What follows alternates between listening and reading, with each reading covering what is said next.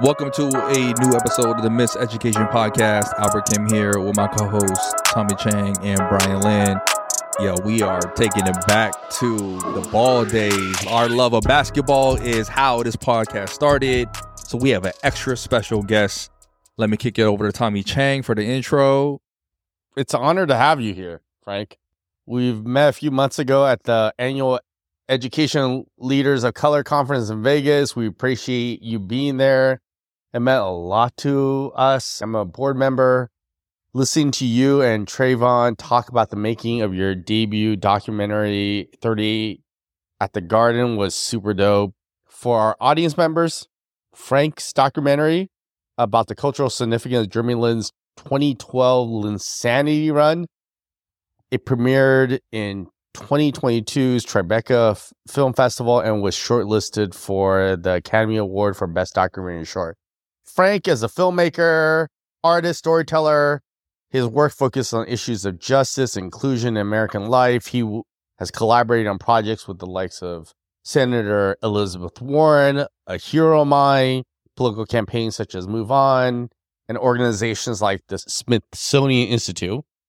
He was a member of the team that created a popular notorious RBG campaign honoring the late Supreme Court Justice Ruth Bader Ginsburg, and he began his career working on the Obama media team in 2008. Shit on Mitt Romney. wow. Proud graduate of Bowdoin That's College. that is right. That's right. You know hey, what I it's mean? it's an What a great intro, guys. It is What a great honor intro. to have you here. Man. Hey, so you describe yourself as a filmmaker, artist, storyteller at the intersection of art, politics, and culture. What were the greatest stories that inspired you to choose this path? And I'm kind of curious about also what are some of the great stories yet to Mm. be told? It's a great question. Oh man. I mean, there are always great stories around us that don't get the spotlight, right? But for me specifically, I am an Obama kid. Everything that I do that I've done in my adult life have been acts of belonging. Mm. Let's put it that way. Mm, So when I was a teenager, I heard him speak at the 2004 Democratic National Convention in Boston, and it changed my life, right? And I dove headfirst into politics for 10 years. And then when that experience ended and we sort of entered the modern era with, you know, all the Trumpian overtones of the way our American discourse happens now, I sort of became somebody who's willing to put my name on things that I make, right? And they started with short film and they are now movies that we can talk about. And I think for me, storytelling is how we sustain ourselves in hostile environments, right? Um, and I think storytelling, I think, especially if you're Asian American, they crystallize moments of joy and moments of crisis. And those two things are how you create identity. mm, So when you're happy and then when you're afraid, what do you do? You turn to the people you want to celebrate with and the people you want to be in solidarity with. And that is how you create community. It's how you create identity. It's always been true for as long as humans have been around. And I think for Asian Americans, it's still such a new identity in this new country in in the long scheme of things. It's exciting if you think about it. There's a lot of challenges, a lot of frustrations, a lot of not, not enough people, frankly, pay enough attention. But that's sort of very much how we approach 38 the Garden, right? Because 38 the Garden is a moment of joy that we are reliving in a moment of crisis. Mm. So that's how you create community, joy in crisis, and what you choose to do to respond to both. Yeah. And that probably crystallizes me in in a nutshell. Yeah, I remember that campaign. Like it was so moving. And I think the people talk about Barack Obama as the first African American president, but this was a cat that grew up in Indonesia. I remember the one episode where he was eating in Vietnam with Anthony Bourdain. He was Yeah. talking about how Yeah, oh yeah, that episode. Shit. I mean, he was talking about his most memorable meal being on the roadside in Yeah. Indonesia, and there's this restaurant. He sees fish in the river, and they catch it and pick it up. And the way he used chopsticks, I mean, Yo, the way 100%. he talked about fucking Okay. Fish, like grilled fish. I mean, Real talk, no. God damn. Yo, real talk. Right after his crazy, the life changing Boston speech, Yeah, that speech. right? Like 2004, right? Yeah, we were trying to make sense of it, and one of my Asian friends was super political, and like, yo, Barack Obama's Asian, and I'm like, really? I was like, nah, I don't think he's. I'm Barack Obama. I'm sure he's black. I mean, he might be half white or whatever. Uh, Again, we didn't know a ton about him, but like, I mean, he grew up in Hawaii, and I was like, oh Yeah. shit, okay, I guess he's Asian then. He's mo- no, yeah, he 'cause at the he- time, you know what I mean? Barack Like, Obama is multiculti. That's right. That's, That's what he right. Yeah, is. that's Yeah, right. and that's like we that's all my saw ourselves in him. and Yeah, all exactly. from Hawaii, dog. Exactly. rep- It- it- it- but also experience, just bro. like you know, he he, uh, he has a sister that I think is Yeah. half Asian. yeah, He obviously grew up in Indonesia, right? But I don't like that. Honestly, wasn't what like drew me to him at Mm. all. It was talking about the immigrant experience and being right, that's different in this country. So I'm an immigrant kid. I came here when I was seven. I grew up in China, and then I, when I got here, I just never felt like I belonged here. Yeah. right in any capacity. And the only the first time I felt like anybody gave me permission to belong was the night that he gave that speech. And that speech, yeah, I mean, could only be given by somebody who has dealt with feelings about Yeah. belonging and not belonging their whole life. Yeah. And it was perfect. literally, I mean, I think people will be studying that speech hundreds of years from now, if there is hundreds of years from now. Who knows? but like I think I- I- yeah exactly. I think that we have to like we have to sort of mark that moment as the moment that multicultural America with all of its joys and horrors Yeah. that we're living in right now in the age of Trump unfortunately like all of that sort of is birthed from that speech Yeah. Mhm. and the possibility it created and then That's the right. fear it created from other people Yeah. right and I, I don't think it's i'm not the only person who felt that way about that speech Yeah. millions of people No, it's a that- cultural abso- unlocking Yeah. Yeah. It really is. I mean, like everybody talks globally about how America is like the global society is Mhm. in this nation, but we've never had a leader of this country that represented the global Yeah. society. yes. He was the one. Like one. he had the lived experience. He could talk to it. And it didn't matter what race you were, like you connected with him. Yeah. That's Yeah. why he won. Yeah. Yeah. And that's why Donald Trump keeps on saying globalist. Yeah. Dog. Yeah. It's mm. real though. It's real. I mean, like, you know- it's the fear of this kind of person, this kind of America, this kind of identity emerging as the dominant identity right. in American life. Yeah. That's what animates every Trumper in Yeah, America. yeah. So I think I'm not one of those people who believes that, like, politics can be zero sum if you want it to be. Okay. Like, power can be zero sum if you want it to be, but it doesn't have to be. doesn't have to be. If it was, then we wouldn't live in a country like this That's right? This is this is a country of cultural compromises, not just political compromises, Right. cultural Yeah. compromises. 100%. That's And- so true. and I think we're going through the growing pains of what will have to be an, another cultural compromise. Like us electing Barack Obama is an ascendant task. That's what it felt like. Yeah. And then the people who elected Donald Trump are people who don't want that to happen Right. and I would say like you know you can break down 21st century American politics into seven words. Yes, we can make America great again. Yes, we can. Its ascendance, right? Mhm. Make America great again is pushing back, Right. Right? And um, we're gonna be That's facts, man. Well, it's funny because like, so when they at Edlock, when they announced that y'all were coming, there was definitely like, oh, you know, Frank, Jeremy Lin, the Asian American thing. But I was like, nah, I just want to sit down and talk beyond your Asian American identity in Connecticut, all that stuff. There is a unique, I don't know if it was like longing or thing, but what was your relationship with basketball growing up? I mean, basketball was like how I became American. I came here when I was seven. I grew up in China. When you're seven, you're just old enough to have a semblance of a memory of what it was like, but you're also you're conscious enough to know like you're an immigrant. Yeah. You, you don't speak this language, you don't know this culture. And to me, watching Michael Jordan play and then watching the Fresh Prince of Bel Air, like those were the two things that I did to become American.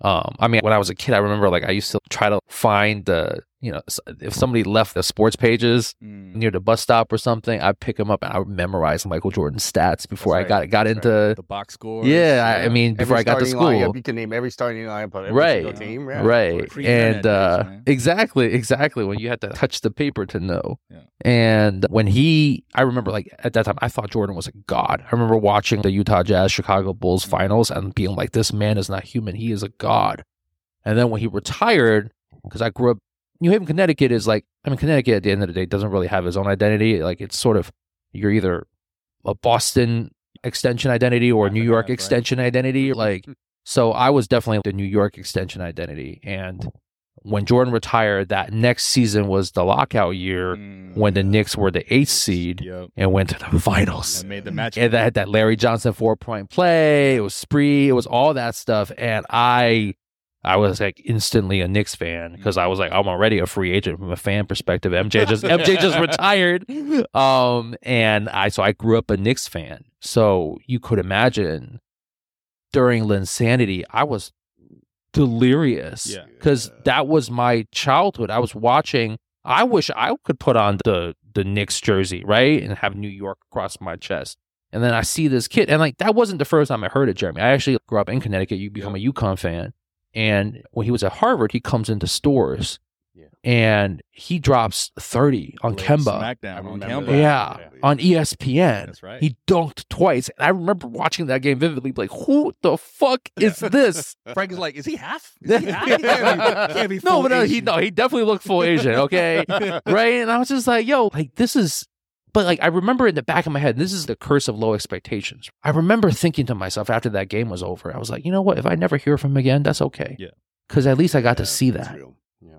And I just never really paid attention after that. I knew that he ended up on the Warriors and that he wasn't getting playing time, but it just it wasn't hitting for me Yeah. because I was just I was like a basketball fan. Period. At that point, I sort of lost interest in the Knicks. I'll be honest with you because they weren't that good. After Marbury came in and disappointed everybody, like I just sort of tuned out for a bit, and I was like, I'm gonna be a fan of players Yeah. and of the league. I'm not gonna try to be a fan of a specific team because that's just too much How, heartbreak. How millennial of you? How right, exactly, right? It was like, you know, people now are LeBron fans Yeah. or Curry fans, KD fans, right? So I was just trying to figure out if I could just be a fan of the NBA. Yeah. And then when Linsanity happened, it just pulled me in so fast. Yeah. And uh I, I still can't believe it happened Yeah. right? You look back on it. I, I say the same thing about I worked in politics for over a decade, and I say the same thing about Barack Obama becoming president. It's like, I did that really happen? yeah. Which is more unbelievable. Well,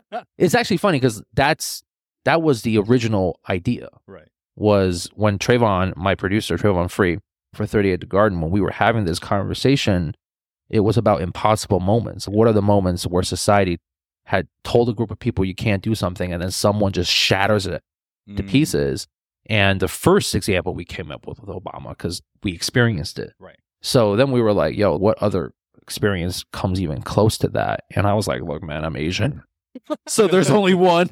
Yeah. And it's the night Jeremy dropped 38 at the Garden against Kobe and the Yeah. Lakers. Mhm. And he looked at me. He was like, 38 at the Garden? That's a movie. And that's why the movie is called 38 at the Garden. It's Yeah. from that conversation. But it's about impossible moments. It's about when society tells you you can't do something and then you just do it. And Right. then billions of people watch you do Mm. it. You know? And both of those happen in our lifetime. Yeah. And they happen so quickly Right. right? That's what like, what was wild for me was like I was going through when I was a kid. I don't know what it was like for y'all when you were growing up, but I was immigrant kid. I never felt like I belonged anywhere. I wasn't Chinese enough. I started losing the language in high school. At high school, nobody told me I belonged anywhere. Mhm. They kept on just making fun of me. I wasn't very good at math or science. I was really good at English and Another- history. But like they would call me like everybody in school would call me the anti-Asian because I was Oh, bad at math and science. Right? Like I just It's a badge of honor now. Bijan, the B- Bijan here. Right. Bijan. Leading the Bijan movement. But um it was just like I was a total wallflower because of it. And you just sort of you end up shrinking. And there was nobody in my personal life or in the world at large that had told me that I belonged here. And then like to show that I belonged here did something that proved that it was undeniable. Yeah. Right. And the first person to do that was Obama. The second person to do that was Jeremy Lin. And I don't think, you know, it's like one of the great honors of doing this project was after we finished and we were doing the awards run, Jeremy was like, You changed the way I was looking at Linsanity this whole time. Mm.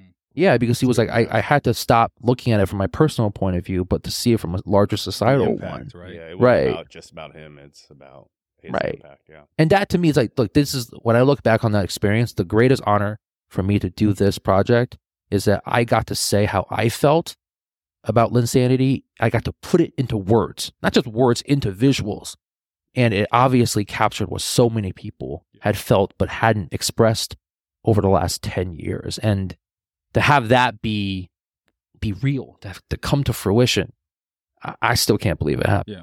I mean, it's still that Lin Sanity run is still in the ether, right? Mike D'Antoni was on JJ Red Redick's podcast, A couple weeks ago, yeah. right? And I feel like JJ Redick basically asks every teammate or coach of Jeremy's during that run, like, "Yo, you were there. How was it like?" And I don't know if that's intentional or if it just even Mike D'Antoni was like, he confirmed. He's like, "Yeah, never thought he would amount to nothing. Didn't think he was a real player."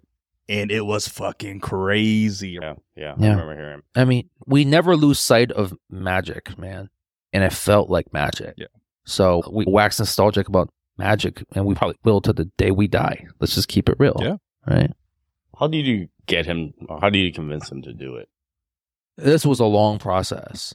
So we came up with the idea like late 2020, Mm. right? And then we put a deck together. I think it was finished by like February 2021. And then our other producer, Samir Hernandez, who like knows every athlete in the world, he asked around. Like Jeremy sort of kept it close to the vest when he was in the league, so not everybody knew him.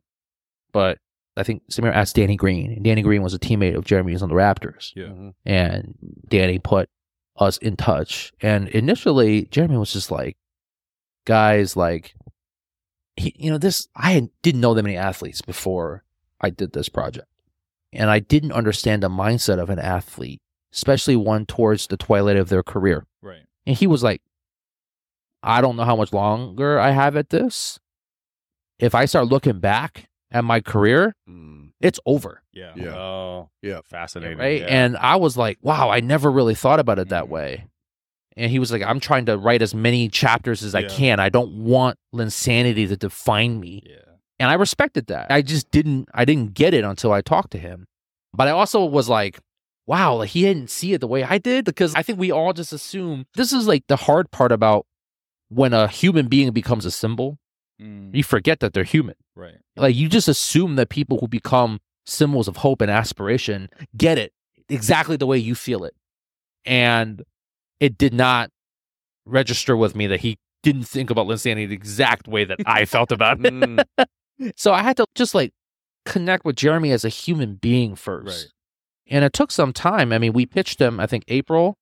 And then to get to know each other, Samir at the time was at Slam Magazine, and May is Asian American History Month, right? And this is like 2021. So, like, this is in the, the hit of that anti Asian violence right. moment. This is right after the shootings in Atlanta. Mm. People felt like shit. Yeah. So, Slam had dedicated the month of May to covering Asian hoopers. And there's this kid, he plays a D1 ball at Loyola Marymount here, LMU. His name's Anthony Yu. And Anthony, we did this one on one with Anthony and Jeremy, and I directed it Mm. Mm. to get everybody comfortable. And that was dope. That was dope. That was like the thing that we did before we started the process of making the movie. So after that, by July, we had convinced Jeremy to sign on. And then you guys would not believe it because look, we had Jeremy attached, right?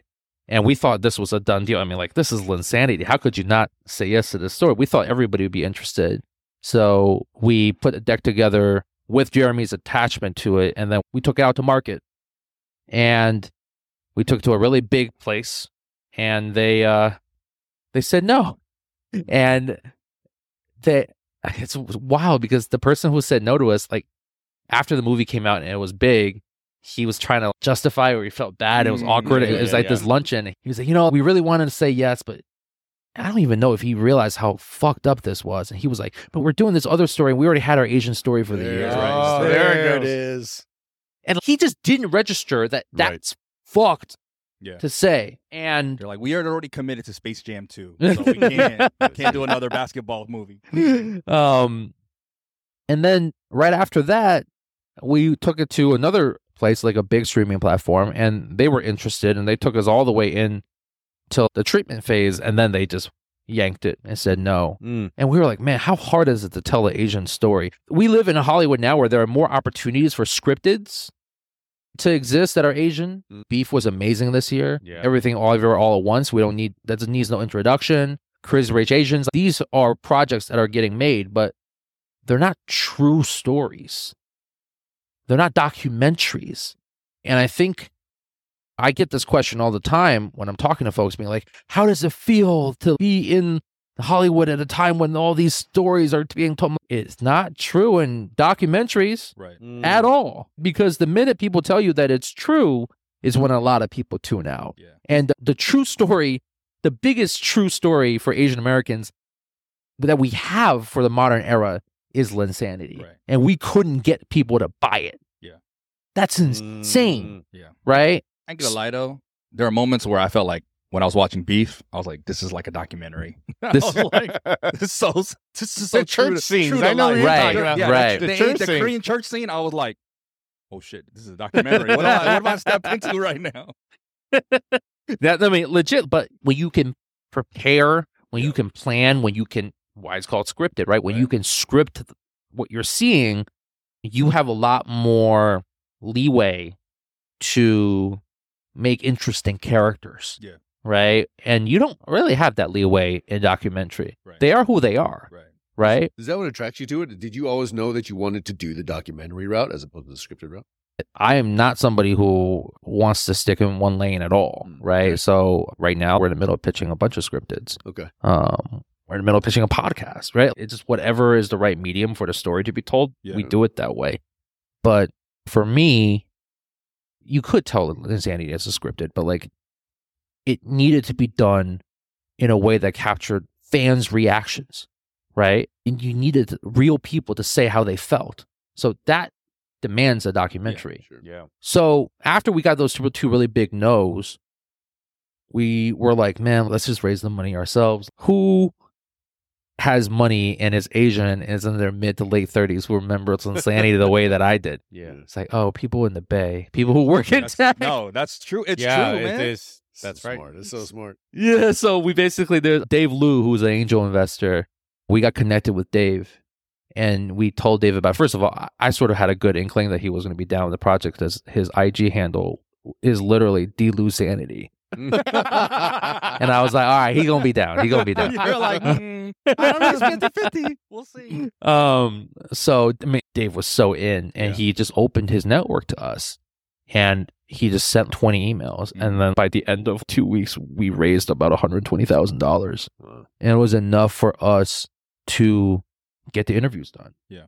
And once we had the interviews done, I mean, the stuff that costs a lot in a sports documentary is like the highlights. Right. You know what I mean? Stuff like that. NBA rights, needs to give you, yeah, exactly. Mm. So that was around the time. So we started filming fall of 2021. And then at the end of the year, when we were just about done with the interviews, Travon was working on another project with HBO. Actually, it's about to come out right now called BS High. Coming out on HBO Yo. August 23rd about Bishop Sycamore. That's right, baby. Bishop Sycamore. Yeah. That's another like, yo, this is real life. Real life, Exactly. man. So he was working on BS High with HBO at the time.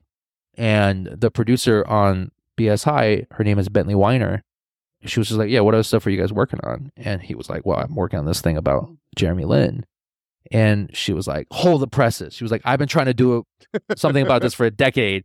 And we didn't know how serious she would be. But the next day, she called up Travon. She was just like, I was serious. Yeah. I want to see more. That's dope. And at that point, we were like, okay, we're so close. We have one more interview done, and then we have a string out ready for her. So after we finished, the last interview was in January of 2022. Afterwards, we took a little bit, we put the string out together, and we sent it to HBO, and they bought it. It's crazy, Yeah. right? But that's look all all power to Bentley for making that happen. If it wasn't for her, Mm. I don't know where we'd be because what you all see is the product of the HBO process, Yeah. right? Yeah. Yeah. like that's when it sounds great. That's when it looks amazing. That's when you get the juices flowing, Mm. right? Box office, baby. Exactly. so, Mm. yeah. And by March, we had a cut ready for Tribeca. And we got into Tribeca in March. And then it was submitted in full in May and it premiered at Tribeca in June of 2022. So think about that. June of 2021, we had not yet gotten Jeremy to sign on. And then June of 2022, the project was premiering at Tribeca. Tribeca.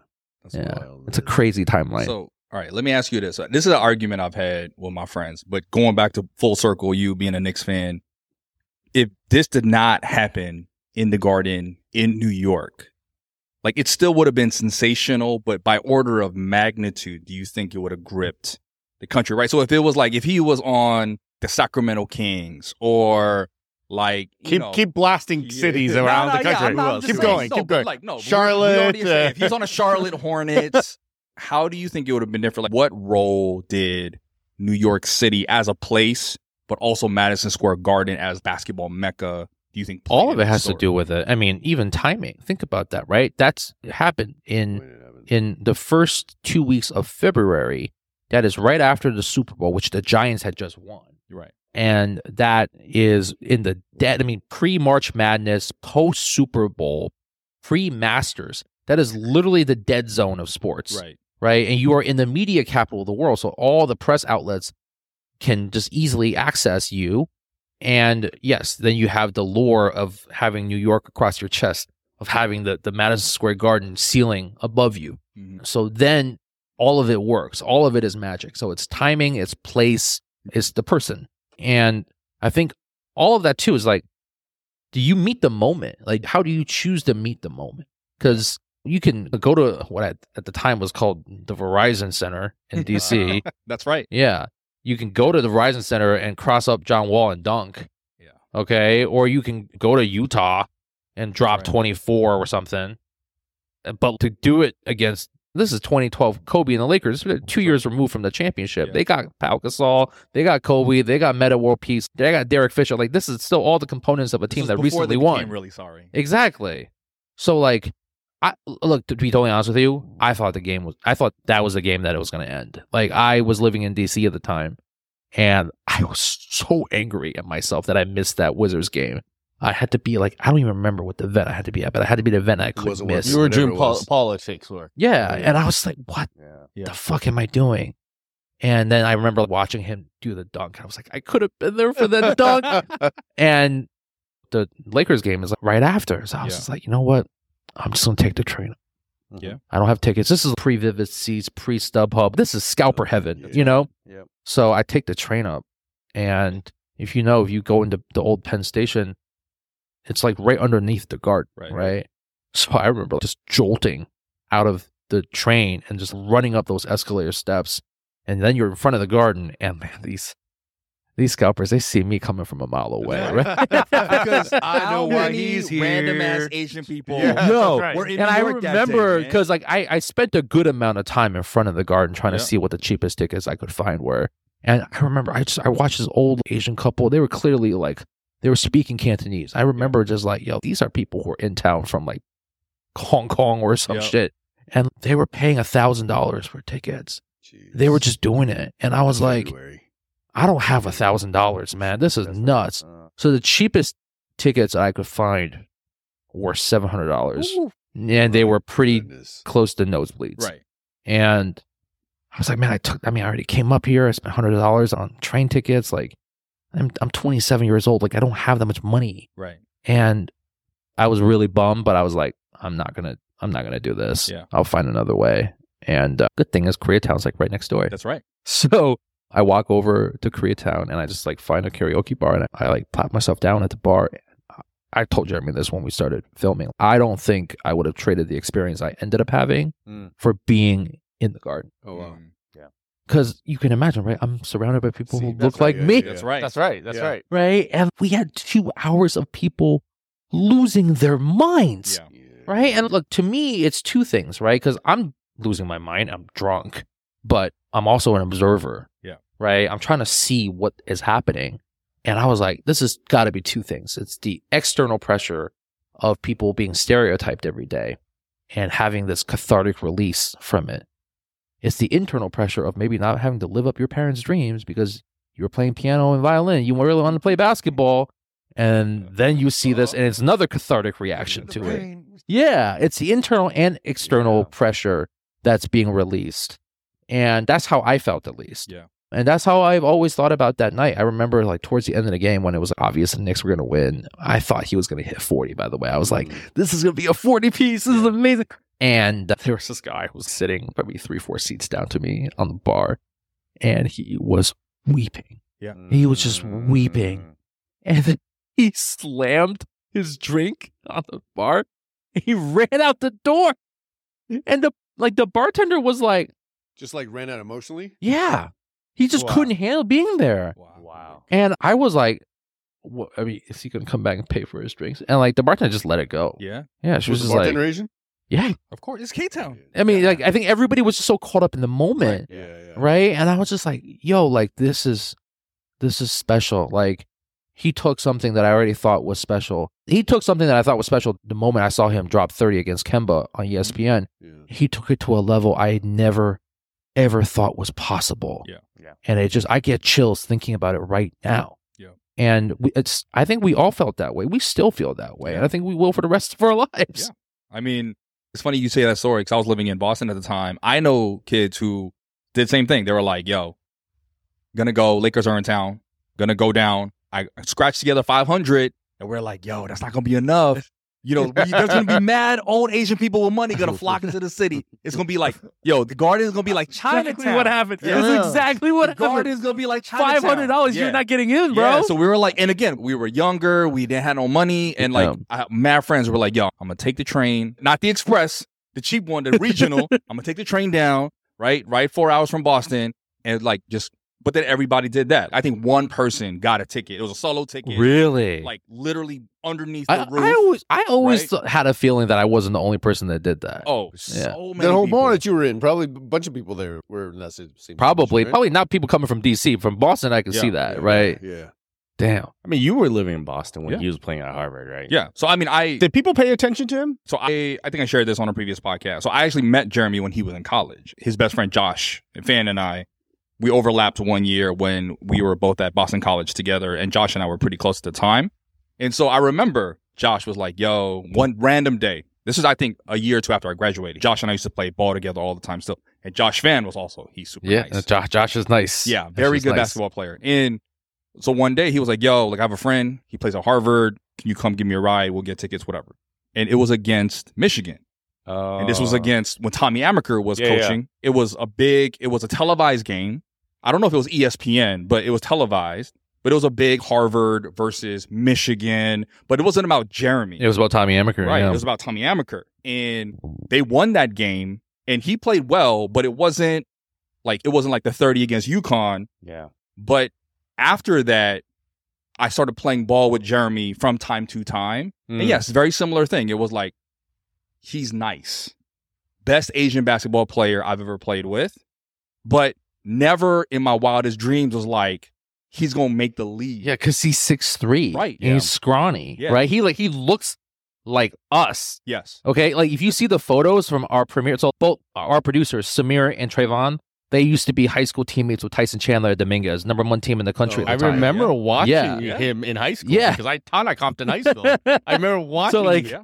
They're both six seven. Yeah. Yeah. Okay, so the photos from our premiere are hilarious because Jeremy looks like he's my, he's six three, I'm six feet, right? So we're in the middle, and then our two producers are six. They're like, "Who's the movie about? It's about basketball. Who's the movie about?"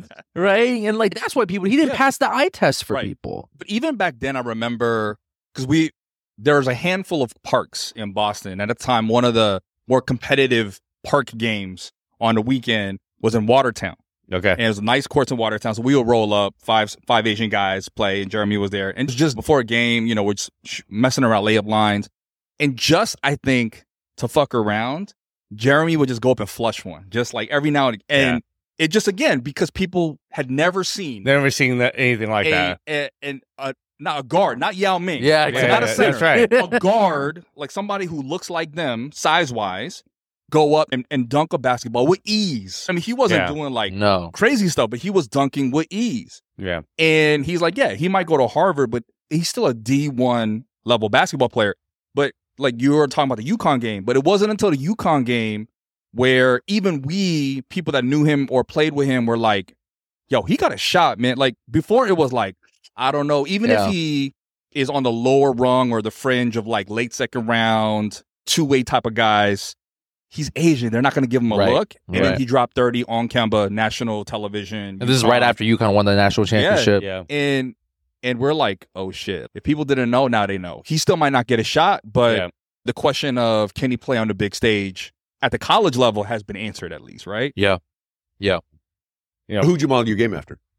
Man, that's a It's good not a question. quick- I'm trying to remember at the time who, but like I was, and this stayed true even through college after I was like the Rip Hamilton, Reggie Miller, right? Oh, like marksman. sprint off of screens, yeah, Yeah. three point Mid shooter. range. But I was, I would say like I was the three and D prototype. I was the three and D prototype. You know, so even when You're I played, responsible for the state of the league. yeah, because. I was there are guys who are better offensively than I am, can dribble, can drive, can do all those Yeah. things. But I was not tall, tall, but tall Yeah. for my age. And in I was, the, ath- eight- I in was the Asian athletic, space, you're three or four, Right, right? and I was In the Asian athletic. Mm. and so I was like, all right, I'm gonna run around and I'm gonna shoot, shoot the lights out, and I'm gonna d up uh, the best offensive player on the Mm. team. Yeah. Mm. How are you, Frank? Uh, this is funny because I obviously grew up a UConn fan, but Allen Iverson, man, Mm. Oh, yeah. because the crossover was crazy. Yeah. I just remember like being at the park and just, I mean, do you remember the crossover? I don't think he invented it, but like he popularized it. Yes. Yeah. Right, the one where he turn when he he spins while the crossovers happen. Yep. Like Yeah. I and I just I remember me and my friends just being at the park and just practicing that for Nonstop, hours.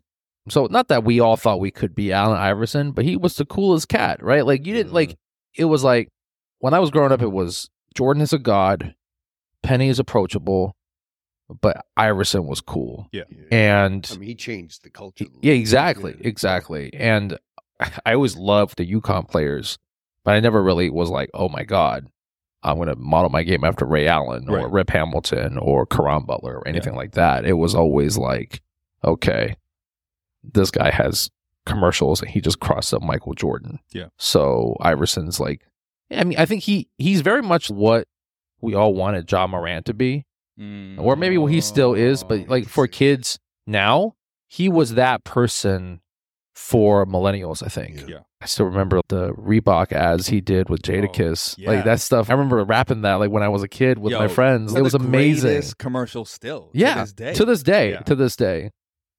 Well, Tommy, I mean, for you, it's Nick Van Exel, right? I mean- you were the next Nick the Quick. Is that the? I mean, Was, I was think he I- always the one?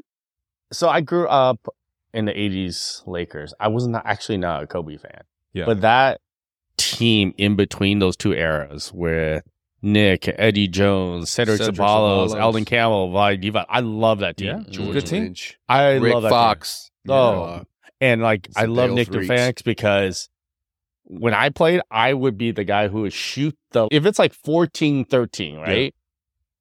Next point wins. I'm not giving up the ball. I will shoot and I'll turn around. I'll say game. I'll see, see Tommy. Tommy was Nick Young before Nick Young came. Yeah, yeah, that's so right. what he was doing. And turned then around it and would it were would like- fucking brick, and I had to play defense. Oh So, like- man, That's right. But everybody I here love dreams. Nick huh? Van Exel. I love Loose- Nick Van Exel until the whole Cancun thing. Yeah. Yeah, So I also grew up Showtime Lakers. I aspired to be Byron Scott, and so like I practiced a lot of spots, but I was never. So I shot from his spots, but in practicality, I was a little chunkier, so I was really more Rick Mahorn. And it was more the, like the like stay in the post and like fuck somebody up with my elbow and get a Mm, rebound and yeah. hit the open jumper kind of thing. That was really more my. You game. were the OG Big Baby Davis. This- One of the things we talk about, and there's been a lot of folks who've s- spoken on this, but like grew up, s- born and raised Southern California. So I talk a certain way. And I think one of the stories I shared is when I moved to Boston to go to college, people are like, yo, where are you from? They're confused, right? I never heard an Asian talk this way. And I'm like, oh shit. I don't even understand the question. I speak the way everybody in my community speaks, regardless of culture, race, or whatever. And I think Brian was like just pointing out, I was like, this is just a different version of speaking English with an accent. You know what I mean? Which is a different accent than what people anticipate. we talked about this in the last episode. And that shows the power of the media. It's fucking crazy. Yeah. And so your work is so important. This shit is about storytelling. We got to tell this story over and over and over again. We are not a monolith. We've got a lot of opinions. It's frustrating. It's hella Anger. frustrating. Yeah. Uh, but I, I think, uh, look, when you're doing this work, you sort of have to. I accept that people have those stereotypes by default. Mm. That way, I'm never surprised. I'm not happy with it, Yeah. But I'm recognizing how I'm perceived. And when you do that, you sort of start your storytelling in a different place. Mm. Most people, when they tell their storytelling, they emphasize the personal first, which is I mean, personal is most powerful. Mm. And I think when you're Asian American, you know that that's powerful, but you also know that when people see you as a monolith, when there is a certain sort of perception that's already there, you have to find the loopholes there for your storytelling to take root. Oh, interesting. You know what I mean? It's and like, strategic. yeah, you have to. You have Yeah. to. Like, why do you think the movie is 38 minutes long? the movie. You, you didn't have the budget for uh, an hour and 38. No. An hour and 38. No, we- we- we could have done it that way. That's all we had. we could have done it. No, well, no. When HBO came in, we had You're- more money, yeah. right? Yeah, But yeah, no, yeah. the- like, thank God Jeremy did it for 45. We didn't No. have a budget for 45. 70, 38 minutes long is Yeah. because it's technically a short. Right. Yeah. So it's inviting Mm. because you know that most people don't pay attention to Asian stories, especially if they're true. So you basically say, "Oh, if I'm on a plane or I don't have that much time, I have 38 minutes. Let me watch this." Because I didn't want to be just Asian Americans and basketball fans watching 38 Garden. I wanted to be everybody. Right, right, right. So like, you had to make it accessible. But that's what I mean. When you understand the stereotypes by default, you make your storytelling decisions from there Mm. and it definitely worked because every I mean like if I made a 2-hour movie we wouldn't have zero events No, so wait, right like, if we made a 38 true. movie everybody wants to do Q&A afterwards we have like that we did over 50 events for the movie you that's know what I mean But I ain't gonna lie. The first time I watched the movie, I was fucking heated. I ain't gonna lie. This is a direct complaint. If y'all had a comment box, this is what I Okay. want in a comment box. Because what, first time I watched short? the movie, I, I understand why it's 38 minutes. Super fucking clever. So Asian. So so Yeah. This is before I, I met you. It's like super super You know why it is? It's 38 minutes. That's right. You can, you can watch it from LA to Vegas. No, no, Exactly. so I was like, Watch it all yeah. through it. I was like, I was like, you know, you know what? I don't know, Frank. I never met this guy. I get it. So so Asian of Frank to make this 30 minutes. So clever. but you know what though? This could have been 90 minutes. it could have oh, been it could've could been have been, a mini series. You know I mean? but the whole point is here's the thing you feel that way because you feel very very closely attached to Linsanity Yeah. That was not the audience Sure. for Yep. this I get it. Okay. Yep. The audience for this are people who don't ever think about this. Yeah. And then they might and they come across the story and they're like, oh, wow, Mm. I never thought about basketball, but this is amazing. This is more than basketball. If you know the whole Jeremy Lin story, you're pissed right. that it's 38 minutes That's long because right. you want to know about how he left. Oh, you want to know uh, about Mello. everything. You want to know about the whole career. You want to know about all of that stuff. Guess what? I'm not interested. That's right. I was like, I Yeah. need And a you know what? 12 minute segment on him sleeping on Landry Fields' sofa. Yeah, I mean, legit. and I'm sure that there will be somebody who will be a great director to put that out into the world. Yeah. It's not me. That's true. and I'm the director, and I make the decisions. So Okay. dope. Yeah. And like, But eh, that's but like, okay. you know, I, I say that to people. People get so mad. no, but it- You no, know what I mean? People are it's like- cool now. It's cool now that you're here because the very first time I watched 38 in the Garden and the credits were rolling and directed by Frank Chi, I was like, you know what? Fuck Frank Chi. I was like, fuck Frank Chi. You know why? Because I was like, Frank Chi did this 38 minutes. I understand. Very strategic. He seems very smart. Yeah.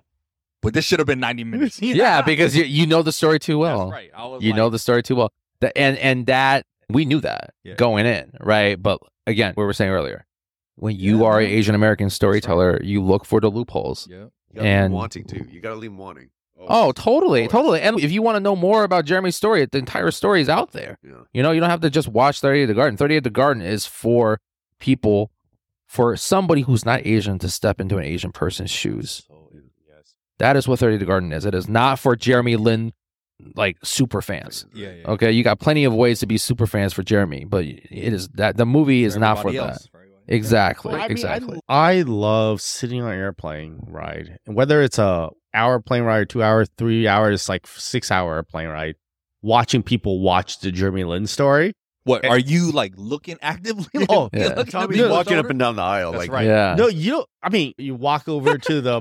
I know people who do look do that. on- you I know people who do do that. Tommy Or the Chang person- is walking Dude, down there's the this one dude. slowly. There's this one dude who he every single time he flies American, he posts a photo of him watching Oh my god! Oh, wow. Yo, I could see, I could actually envision Tommy walking down the aisle, tapping a bro on the shoulder, be like, "Taiwanese Nick Van Exel right here, bro. Taiwanese Nick Van Exel. Just, just, just saying. That's right. All right, Oh do your my thing. god. Do your No, thing, no, bro. no, no. Taiwanese Tommy's Jeremy going- Lin. Tommy's Yeah, going. This yeah, yeah, now you can say that. Yeah. Now you can say that. When I was a kid, if I made a shot, everyone would say Chinese Reggie Miller. Yep. Yeah. You know what I mean? Because you didn't have any reference points, No, right? was- but we came up at a time though. It was. It was. It was Yao Ming. It was Yao Ming. Yeah, it was like, Yao it was Ming. Like, like. in the NBA. It's like I'm not. I don't relate to a five. nah, dog. Yeah. No. Exactly, exactly. No, but So like, no, this is a great. I'm glad we got to talk about it because it is definitely something I hear a lot from Asian dudes. Yeah. Like, first of all, like if you just follow Linsanity religiously, you cannot stand the movie is 38 minutes long. Yeah. Okay, absolutely, absolutely. that's and so- again, y'all weren't the target audience. No, it's true. It's true. right? And like I love, I but I love. I actually, I, I remember when we came up with the decision to do that. I was like, oh, these Linsanity super fans are gonna be Yeah. so pissed. Because we fucking hate it. They'd be so. That's right. But like it, it worked. It, I mean, it worked in a way that like. Look, here's the thing too, right? I'm never gonna make a movie for movie's sake. Yeah. I I make a movie for a reason, Yeah. and the reason is like social impact That's right. and and that's what a movie that's that long can do because Yeah. everybody has access to it So that does it for part one of this episode with Frank Chi. In part two, we get into more of his background with storytelling, how he got started, what really inspired him. We get into his political career. Again, super exciting conversation. So stay tuned for part two. That will drop very, very soon. Thank you, everybody, for listening, streaming, downloading. Till next time.